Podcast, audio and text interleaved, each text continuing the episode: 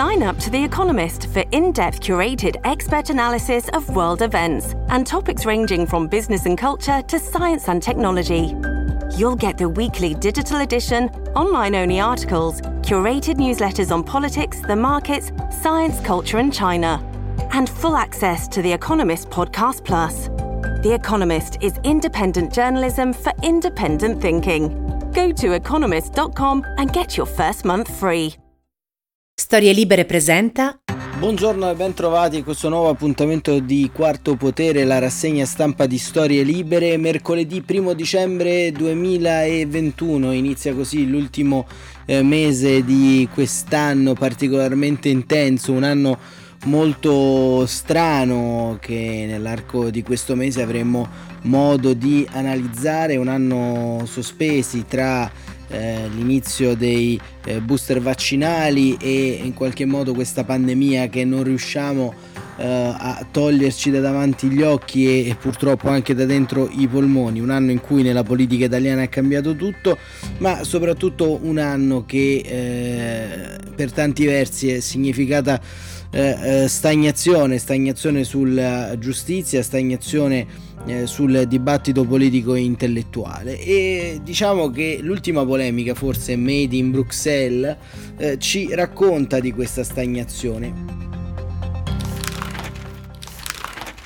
Un grande maestro del giornalismo e delle eh, rassegne stampa, Massimo Bordin, diceva eh, sempre: ehm, Vedete chi esulta e capirete di che natura è la vittoria. Ecco, in un rapido, eh, diciamo, una rapida carrellata delle prime pagine dei giornali eh, di quest'oggi in merito alla eh, questione del nuovo regolamento eh, che la eurodeputata Dalli del Partito Socialista Europeo aveva pro- diciamo, proposto in merito all'inclusività eh, del linguaggio nelle istituzioni europee. Eh, c'è stato nella giornata eh, di ieri un eh, dietrofront e eh, oggi esultano tutti, esulta in particolar modo quella destra populista eh, che eh, fa dell'impianto discriminatorio ancora oggi un asset portante e, e un po' a rappresentarla c'è Libero che titola Retromarcia dell'Europa, il Natale batte la sinistra, ritirato il documento anticristiano di Bruxelles che imponeva di dire solo buone feste. Meloni, visto, serve più destra. Giorgia Meloni, soltanto con i conservatori si ferma il tentativo europeo di distruggere le nostre radici. E ancora eh, potremo andare avanti, la verità che a dire il vero è stata abbastanza moderata su questo argomento. Eh, UE costretta al dietro front sul Natale abolito, scrive eh, Giorgio Gandola, ritirato il manuale con il divieto di nominare le feste cristiane, ma ci riproveranno e il foglio anche esulta con vari eh, editoriali eh, tra cui quello poi di Giulio Meotti che ci porta a un'altra questione ovvero il fatto che in Belgio eh, si è tolta eh, dalla carta d'identità eh, l'indicazione eh, del sesso e quindi appunto diciamo si ritorna un po' su questi argomenti. E ancora il giornale sconfitto il politically correct, vittoria l'Europa torna cristiana. Dopo la rivolta dei moderati, Bruxelles ritira il documento bavaglio che vietava di nominare il Natale. Un trionfo del buonsenso per ora. E ancora vediamo che non è immune da eh, questa ondata, eh, possiamo dire, di rincoglionimento generale. Possiamo dirlo, è una brutta parola. Di prima mattina magari eh, non si può, eh, diciamo, molto dire, e, ma, non è, ma non si è in qualche modo non si esime da eh, questa ondata di radici di cristianità neanche il Corriere della Sera che ieri ha dedicato ben due articoli eh, il primo di eh, Francesco Battistini che oggi ritorna sul, eh, diciamo, sulla questione la rivincita del Natale di Maria. l'Unione Europea ritira le linee guida inclusive. Ma soprattutto mi ha stupito Antonio Scurati che in prima pagina del Corriere della Sera eh, inizia con un editoriale che, che, veramente insomma ho dovuto leggere due volte eh, prima che eh, capissi veramente che fosse lui e inizia così Ave o Maria piena di grazia il Signore è con te tu sei benedetta fra le donne e benedetto il frutto del tuo seno Gesù si può iniziare un articolo di giornale con una preghiera? certo che si può si deve poterlo fare senza che perciò nessuno si senta offeso o escluso Scusate, ma chi ti dice niente? Cioè, il tema è veramente un altro.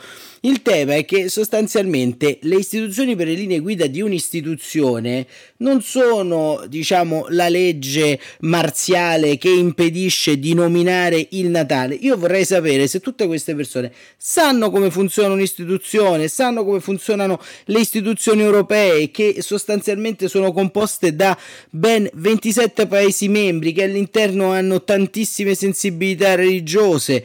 In questi giorni eh, c'è la festa ebraica dell'Annukkah, non penso che nessuno eh, degli amici della comunità ebraica eh, durante le feste eh, si senta di dire buon Natale e non per questo diciamo eh, qualcuno si sente escluso. Le istituzioni hanno il dovere eh, non di frustare le persone che dicono buon Natale, felice Rabanam, Happy Hanukkah, ma hanno il dovere sostanzialmente di impostare un, una comunicazione interna che preveda una neutralità che non significa significa gettare nel gabinetto le radici eh, di eh, questo eh, maltrattato continente o eh, di questo occidente, ma si tratta solamente di creare delle linee che in qualche modo abbiano una universalità perché le sensibilità sono tante e non offenderle nessuna non significa dover offendere qualcuno che non si sente citato. Sono 5 milioni di anni che si citano sostanzialmente le componenti forti. Se ogni tanto cedessimo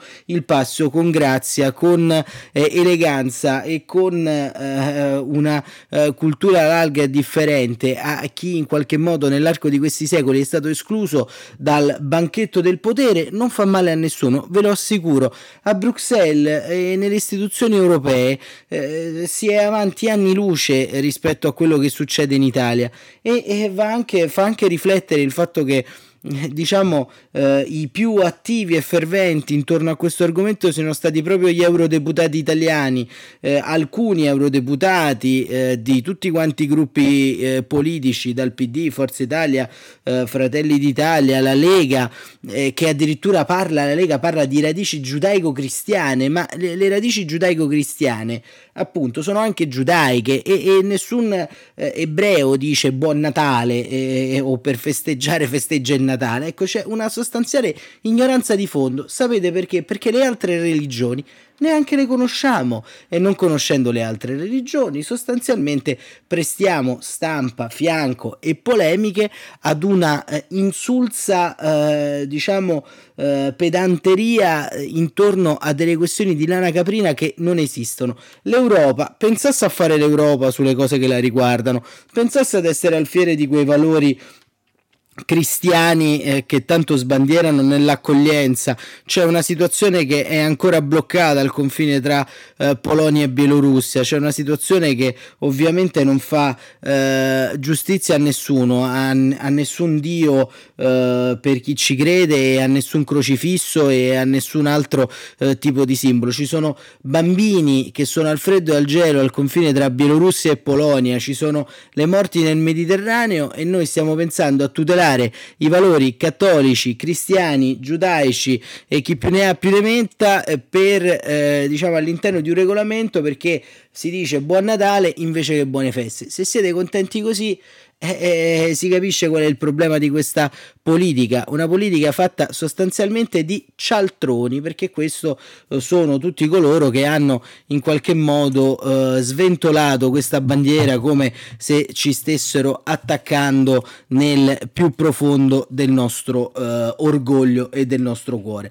Io mi sento molto più attaccato quando sento che un bambino di un anno muore eh, dal freddo perché nessuno di tutti quanti quei partiti che si fanno alfieri di queste battaglie sostanzialmente inutili smuove eh, una diplomazia per creare un corridoio umanitario. Ecco, lì secondo me muore eh, il nostro carico valoriale, lì muore l'Europa dell'accoglienza, lì muore tutta la simbologia da Enea eh, fino a Gesù bambino che nasce in una stalla al freddo e al gelo.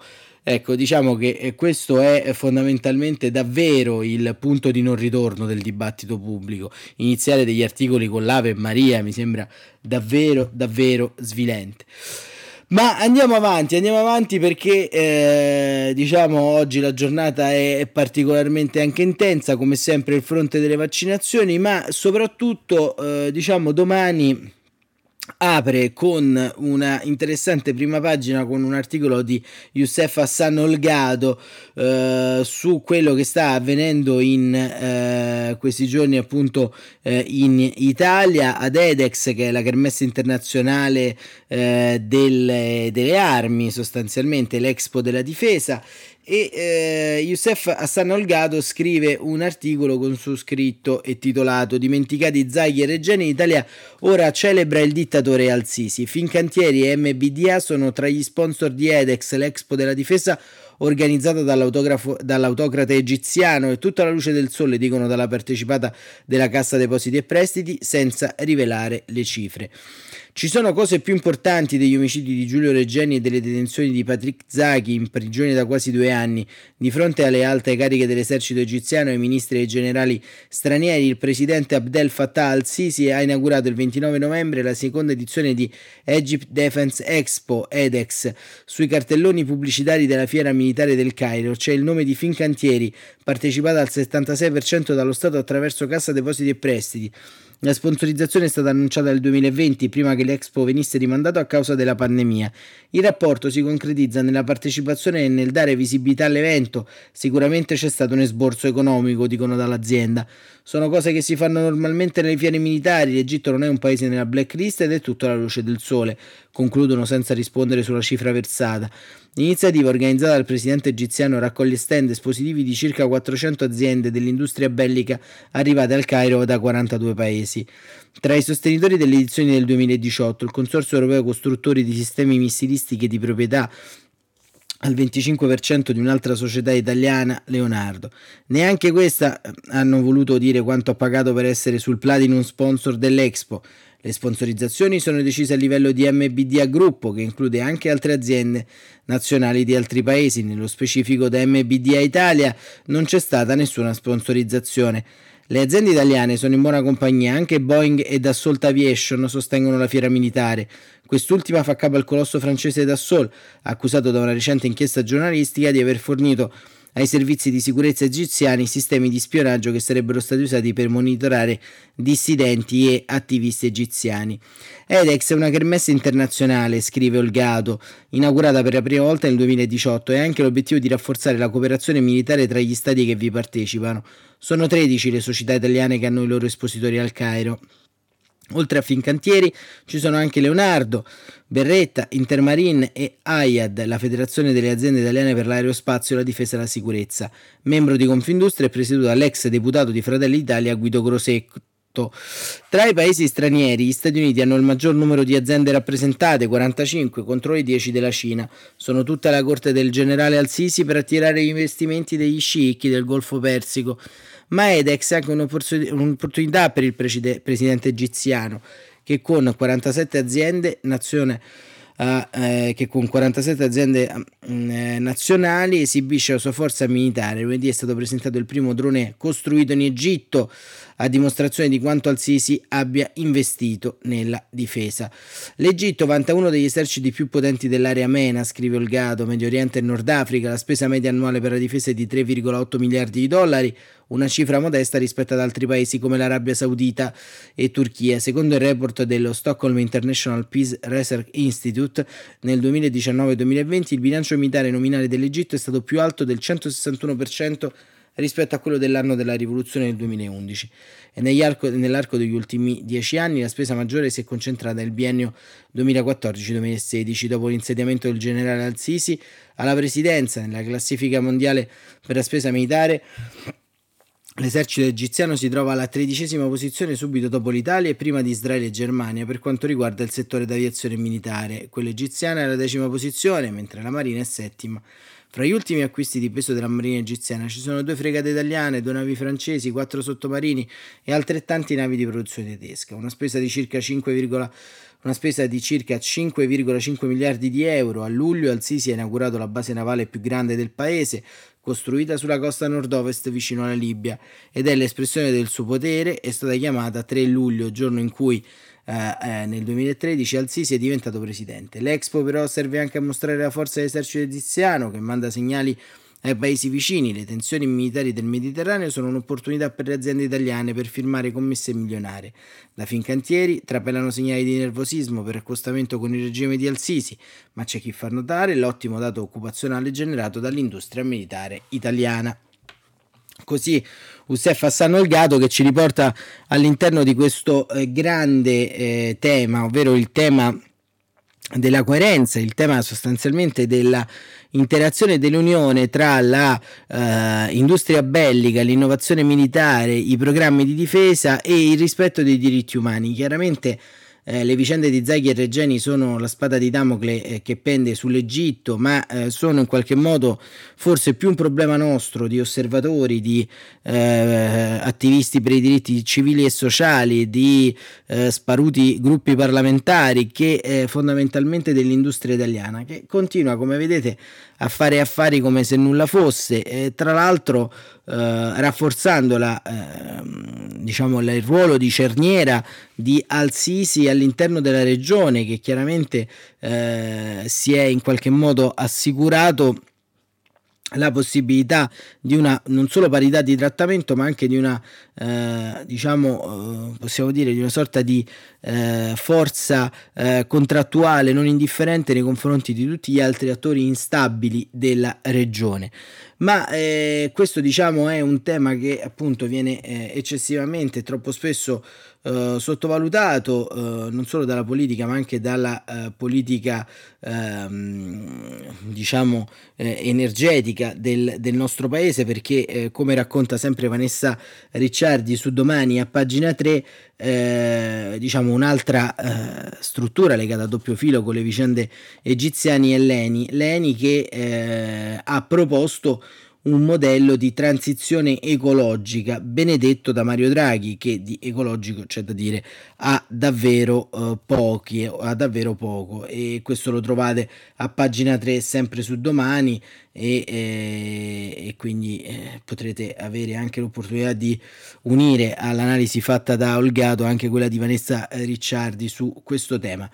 Il fatto quotidiano invece oggi si presenta con una eh, doppia prima pagina, una doppia prima pagina perché eh, eh, diciamo dopo aver lanciato la uh, petizione per portare al Quirinale Liliana Segre, petizione che è stata gentilmente declinata dalla senatrice a vita, Marco Travaglio ci riporta direttamente negli anni ruggenti dell'antiberlusconismo perché fa una doppia prima pagina eh, da un lato con un suo editoriale, una scritta gigantesca con su scritto No al garante della prostituzione. Da oggi firmate la petizione Berlusconi al Quirinale. No, grazie sul sito del fatto e su change.org con un ritratto di Mannelli di Silvio Berlusconi con l'effigie della Presidenza della Repubblica eh, Presidenza della Repubblica Nana scrive insomma anche qui eh, diciamo umorismo oh, alla Alvaro Vitali e eh, con rispetto per Alvaro Vitali ovviamente. E poi una grande storia biografica di Silvio Berlusconi ripercorsa strada per strada no al garante della prostituzione il titolo di questa prima pagina speciale. Il presidente della Repubblica deve essere il garante della Costituzione scrive Travaglio. Silvio Berlusconi è il garante della corruzione e della prostituzione non solo sul piano giudiziario mentre la Costituzione l'ha violata sia prima che dopo il suo ingresso in politica e ha tentato di scassinarla nel 2006, quando il popolo italiano lo fermò col referendum, ha prostituito ai suoi interessi privati non soltanto le sue escort, alcune minorenni, ma anche e soprattutto i principi costituzionali che aveva giurato di difendere per ben tre volte da Presidente del Consiglio. Legalità, giustizia, uguaglianza, dignità delle donne libertà di stampa, indipendenza della magistratura, libera concorrenza sul mercato, equità fiscale, scuola, sanità pubblica, disciplina, onore e antifascismo. Dal 94 è stato eletto in Parlamento sei volte, poi è stato espulso dal Senato in quanto pregiudicato, internetto dai pubblici uffici è decaduto per legge e nel 2019 è sbarcato al Parlamento europeo, malgrado sia ineleggibile per la legge 361 del 57 sui titolari di pubbliche concessioni. Ha frodato il fisco, derubando lo Stato che ora vorrebbe presiedere per 368 milioni di dollari, occultando immense fortune dei paradisi fiscali ed è stato condannato in via definitiva per i, 6, i 7,3 milioni di euro scampati alla prescrizione. Ora da pregiudicato pretende di guidare il CSM che decide sulle carriere dei magistrati. E via via, insomma, c'è tutto quanto, c'è tutta la storia di Silvio Berlusconi in questa operazione del Fatto Quotidiano che eh, possiamo dire diciamo crea un singolare precedente, cioè del fatto che Silvio Berlusconi diventi Presidente della Repubblica ci crede più Marco Travaglio che Silvio Berlusconi stesso, insomma diciamo queste due paginate eh, che ci riportano immediatamente negli anni 2000, negli anni 90 eh, ci fanno sentire più giovani ma certamente non eh, diciamo cambiano di tanto il panorama e le strategie intorno alla, eh, diciamo alla lotta per il eh, Quirinale. E noi andiamo uh, invece su Repubblica perché Repubblica apre con un titolo relativo alla didattica a distanza, la DAD, perché ieri c'era stato in qualche modo il segnale da parte del governo di una uh, possibilità di rientrare in DAD qualora un alunno all'interno dell'aula fosse contagiato. Questa è una mossa che eh, Mario Draghi ha scongiurato e, e su Repubblica si apre con il titolo Scontro sulla DAD. Eh, Draghi impone a Bianchi e Speranza il ritiro della circolare che mandava a casa le classi dopo un solo eh, contagio. Figliuolo potenzierà il tracciamento degli alunni. Il governo punta a vaccinare oltre la metà dei bambini tra i 5 e gli 11 anni e eh, ancora eh, dentro Tommaso eh, Ciriaco e Ilaria Venturi raccontano si torna in DAD anzi no la scuola in presenza salvata dal blitz di Draghi Palazzo Chigi stoppa in meno di 24 ore la circolare che cambiava le regole per la quarantena. Interviene figliuolo più forze per il tracciamento il sollievo dei genitori lo sconcerto dei presidi. E eh, scrivono i due giornalisti di Repubblica non più tutti in DAD al primo positivo in classe nel giro di un giorno la circolare a doppia firma Ministero Sanità e Istruzione che aveva ripristinato la versione più restrittiva nella gestione delle quarantene nelle classi viene ritirata tocca a Mario Draghi intervenire. Il Premier è seccato, non vuole far passare il messaggio che si torni ai tempi dolorosi della DAD. Ho messo la faccia fin dal primo giorno su questa promessa, vuol difenderla perché sarà possibile. Sa che l'esecutivo precedente aveva pagato un prezzo altissimo sull'emergenza scolastica, mentre la circolare comincia ad arrivare nelle scuole che si sollevano proteste dei genitori e dubbi anche da parte delle regioni. Palazzo Chigi si muove, di buon mattino viene sondato Franco Locatelli, coordinatore del CTS. La domanda è sostanzialmente questa: ci sono i margini a livello epidemiologico per misura, una misura del genere? E sussistono le condizioni per una interpretazione così estensiva della circolare? La risposta chiara è no, al momento no. Viene riferito che tutte le regioni hanno circa l'1% di classi in quarantena, tranne Ligure e Friuli e Marche che sono al 2%.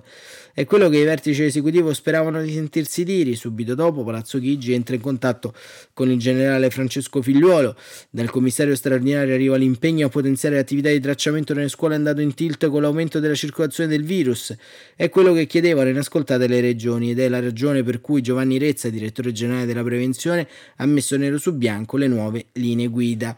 Questa è un po' diciamo la, eh, diciamo, la struttura fondamentalmente che eh, ha portato diciamo, alla revoca di questo provvedimento che ovviamente sarebbe stato molto molto difficile da uh, far in qualche modo uh, digerire a uh, non solo le famiglie ma anche agli studenti.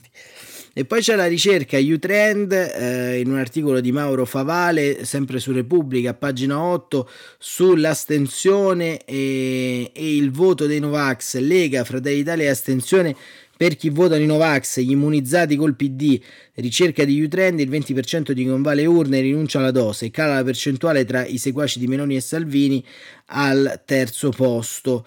Ehm, una vignetta di LK che dice Novax sono coerenti anche quando votano scelgono l'opzione più letale e Mauro Favale scrive raccontando questo rapporto di U-Trend tra i 40 e i 50 anni lavoratori o lavoratrici con una vita sociale vivace, preferibilmente residenti al sud, ma non solo, e si scopre ora con scarso interesse per la politica e senza un partito da votare.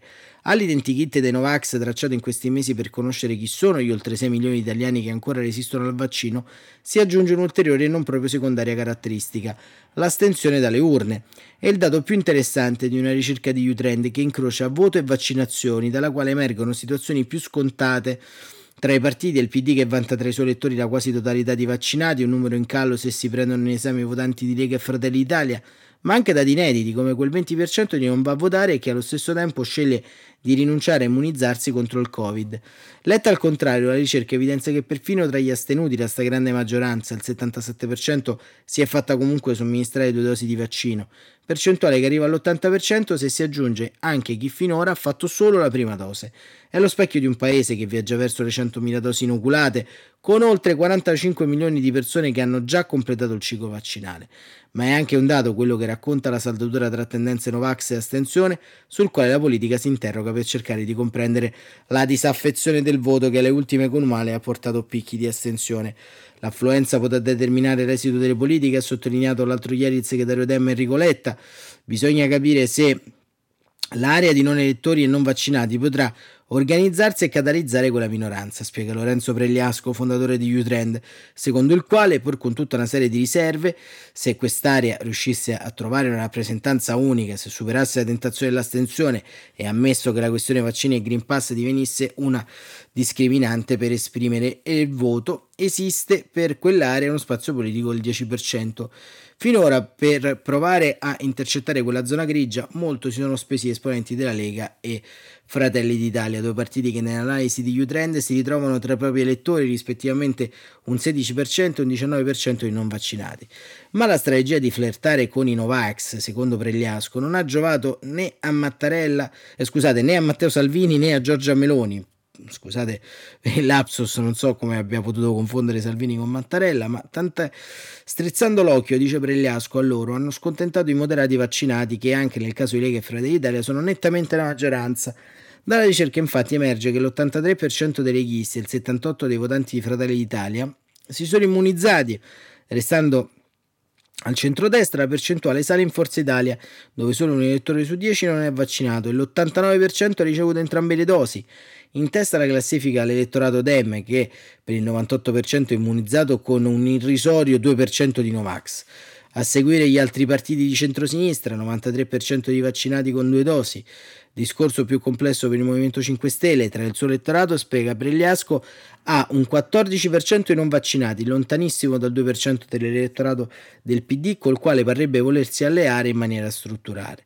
Per Utrend, insomma, esiste una linea di demarcazione tra gli elettori di centrosinistra e quelli degli altri partiti rispetto al tema vaccini. Una linea di demarcazione che però parte dal fatto che almeno 8 elettori su 10 sono immunizzati e questo è, diciamo, un, eh, uno studio, un'analisi di Utrend su eh, questo aspetto molto interessante, interessante perché eh, ci pone anche su come sono visti in qualche modo eh, i vari diciamo eh, pezzi un po' della eh, diciamo della società da eh, come dire coloro che dalle varie eh, angolature della politica sono esclusi perché di esclusi in qualche modo anche qui si tratta. E eh, a proposito di questo, eh, volevo leggervi sul Fatto Quotidiano che eh, per fortuna non parla solo della biografia di Berlusconi, ma riporta a pagina, ehm, a pagina 15 un interessantissimo pezzo di Luana De Micco sulle presidenziali in Francia, perché lì c'è forse un po' il prodotto di questa generazione Novax anche se forse Novax non è, ma insomma di questa generazione di destrutturazione del pensiero pubblico e politico post 5 Stelle e post Lega. e quindi post gilet gialli e post Marine Le Pen in Francia ed è il polinista uh, Zemmour che è il candidato dell'ultradestra all'Eliseo, alle presidenziali. E chiaramente un grande favore Emmanuel Macron e perché? perché ovviamente spezza il fronte con Marie Le Pen, spezza anche il fronte eh, della sinistra, ma andiamo a leggere cosa scrive Luana De Micco da Parigi. Eric Zemmour è ufficialmente candidato all'Eliseo. L'ex editorialista delle Figaro, che occupa la scena mediatica da mesi, ha messo fine ieri sera una suspense che non era suspense. Zemmour ha postato un video di 10 minuti su YouTube a metà giornata. Ieri sera è stato poi ospite del TG dell'eventi più seguito di Francia, quello della TF1. Un timing ben studiato ha così eh, fatto ombra all'ultimo decisivo dibattito dei cinque pretendenti candidati all'Eliseo della destra conservatrice che cominciavano poco dopo su France 2. Il, nel video il polemista è seduto a una scrivania e legge il suo discorso al microfono, in posa come il generale de Gaulle durante l'appello del 18 giugno del 40. Sullo sfondo la settima sinfonia di Beethoven. Camminate per le strade delle vostre città e non le riconoscete, sugli schermi sentite lingue strane o per meglio dire straniere. Avete la sensazione di non essere più a casa vostra. Zemmour descrive una Francia in preda alla violenza e alla decadenza, ricorda il passato glorioso, cita Giovanna d'Arco e Bonaparte, Voltaire e Rousseau, eppure Alain Delon e Brigitte Bardot, che ci stanno sempre bene, c'è da dire. A lungo mi sono accontentato del ruolo di giornalista, di scrittore e di Cassandra, continua, ma come voi ho deciso di prendere il nostro destino in mano. Attacca politici di destra e di sinistra, in particolare Macron, che si è presentato come un uomo, ma che è la sintesi dei suoi predecessori in peggio. Non è più tempo di riformare la Francia, ma di salvarla, perché i nostri figli, i nipoti non conoscano la barbarie, perché le nostre figlie non siano velate e i nostri figli non siano sottomessi, perché i francesi si sentano di nuovo a casa loro. Ufficializzare la candidatura cominciava a diventare urgente per Zemmour, scrive Luana De Micco, per rilanciare la sua immagine. Dopo la scalata nei sondaggi che gli aprivano le porte del ballottaggio contro Macron, la sua popolarità è in calo. Nell'inchiesta di Harris Interactive di ieri, il polemista non raccoglierebbe più del 13% al primo turno delle elezioni, scendendo al terzo posto dietro Marie Le Pen. La leader del Rassemblement National, con il 19, il 19 e il 20% di intenzioni di voto, può pros- tornare a prospettare un testa a testa finale come nel 2017 contro Macron. Il fenomeno Zemmour si è formato nello studio di CN News, una delle tv del patron del colosso di media vivendi, Vincent Bolloré, che ha garantito al polemista una vetrina quotidiana per distillare giorno dopo giorno le sue idee razziste. La TV ha raddoppiato la sua audience e Bolloré si può permettere di giocare il ruolo nel dibattito presidenziale. Alcuni giorni fa Le Monde ha scritto che Bolloré sta tentando un'opa sull'Eliseo, ma la sfida tra Zemmour e Le Pen, dividendo i lettori di estrema destra, può alla fine favorire Macron, che resta anche nell'ultimo sondaggio in testa da solo tra il 23 e il 24%. Molti osservatori ritengono che troppa suspensa lasciata planare da Zemmour sulla sua candidatura abbia stufato. Il polemista sta commettendo gaffa. A fine ottobre, durante il salone della sicurezza Milipol, ha puntato un fucile scarico contro i giornalisti. Il giorno fa a Marsiglia ha alzato il dito medio in risposta al gesto provocatorio di un manifestante, non proprio un atteggiamento da aspirante capo dello Stato, ha dovuto riconoscere che è stato poco elegante. La settimana scorsa il suo spostamento a Londra in cerca di finanziamenti è stato un flop. Ginevra lo ha dichiarato persona non grata, un migliaio di persone hanno manifestato contro il suo arrivo. Il 5 dicembre si terrà il suo primo meeting della campagna elettorale a Parigi, ma sindacati e collettivi antifascisti hanno promesso di manifestare per farlo tacere. Per Zemmour si tratta ora di riunire i fondi necessari per portare avanti la campagna e costituire un programma credibile, che è ancora incompleto soprattutto in tema di economia. Nel suo video ha fornito alcuni punti vaghi, ha parlato di reindustrializzare la Francia, ridurre il debito pubblico, ricollocare le aziende francesi partite all'estero, ripristinare l'eccellenza della scuola repubblicana, riconquistare la sovranità. Nessuna parola invece sul potere d'acquisto, principale preoccupazione dei francesi in questo momento. Finora il candidato ha fatto una campagna solo contro l'immigrazione e l'Islam con le sue idee razziste che già le hanno valso due condanne. Ancora ieri ha difeso la teoria complottista della sostituzione etnica, da mille anni siamo una delle potenze che hanno scritto la storia del mondo, non ci lasceremo colonizzare, non ci lasceremo sostituire.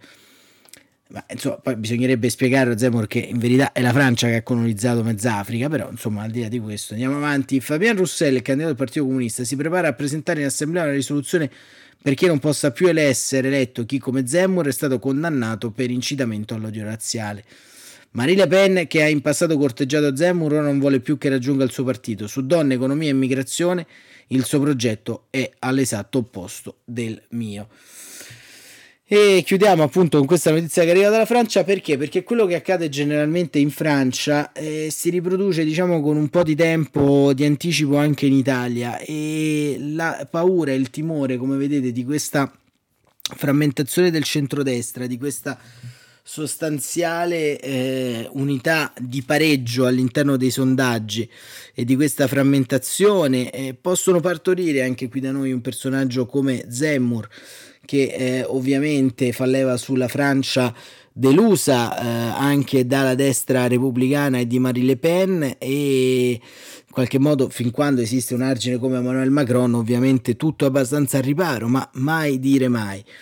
E perché in fin dei conti il eh, prodotto delle paure, eh, delle caccia alle streghe intorno a temi come il politicamente corretto e come tanti altri che abbiamo anche analizzato quest'oggi, generano eh, questi eh, mostri elettorali che ovviamente eh, diciamo quando poi si palesano all'orizzonte tutti quanti fanno a gara nel dire eh, com'è successo, ma eh, purtroppo la realtà e il dibattito pubblico, come abbiamo visto in queste eh, prime eh, puntate, in questi primi mesi di quarto potere, si costruiscono giorno dopo giorno. Eh, la politica e il, eh, la società sono delle costruzioni lentissime e, e quindi diciamo non vorremmo tra qualche tempo assistere a quello che appunto eh, avviene in Francia, ma avviene anche in Spagna con Vox, insomma avviene un po' in tanti altri posti. Che dire, noi staremo qua per raccontarla come sempre e per eh, raccontarvi un po' quello che succede in Italia e nel mondo anche domani mattina. Grazie per aver condiviso eh, questa mezz'ora anche questa mattina. Quarto Potere torna domani come sempre alle 7.45 continuate a seguirci numerosi e grazie davvero a tutto lo staff di storielibere.fm perché insomma tra eh, le tante piccole soddisfazioni che vogliamo condividere con voi c'è anche questa classifica di Apple Podcast che eh, mette quarto potere al quarto posto come podcast più ascoltato del 2021 tra le novità in ottima compagnia con eh, grandi eh, professionalità accanto a noi quindi Grazie davvero e buon proseguimento di giornata.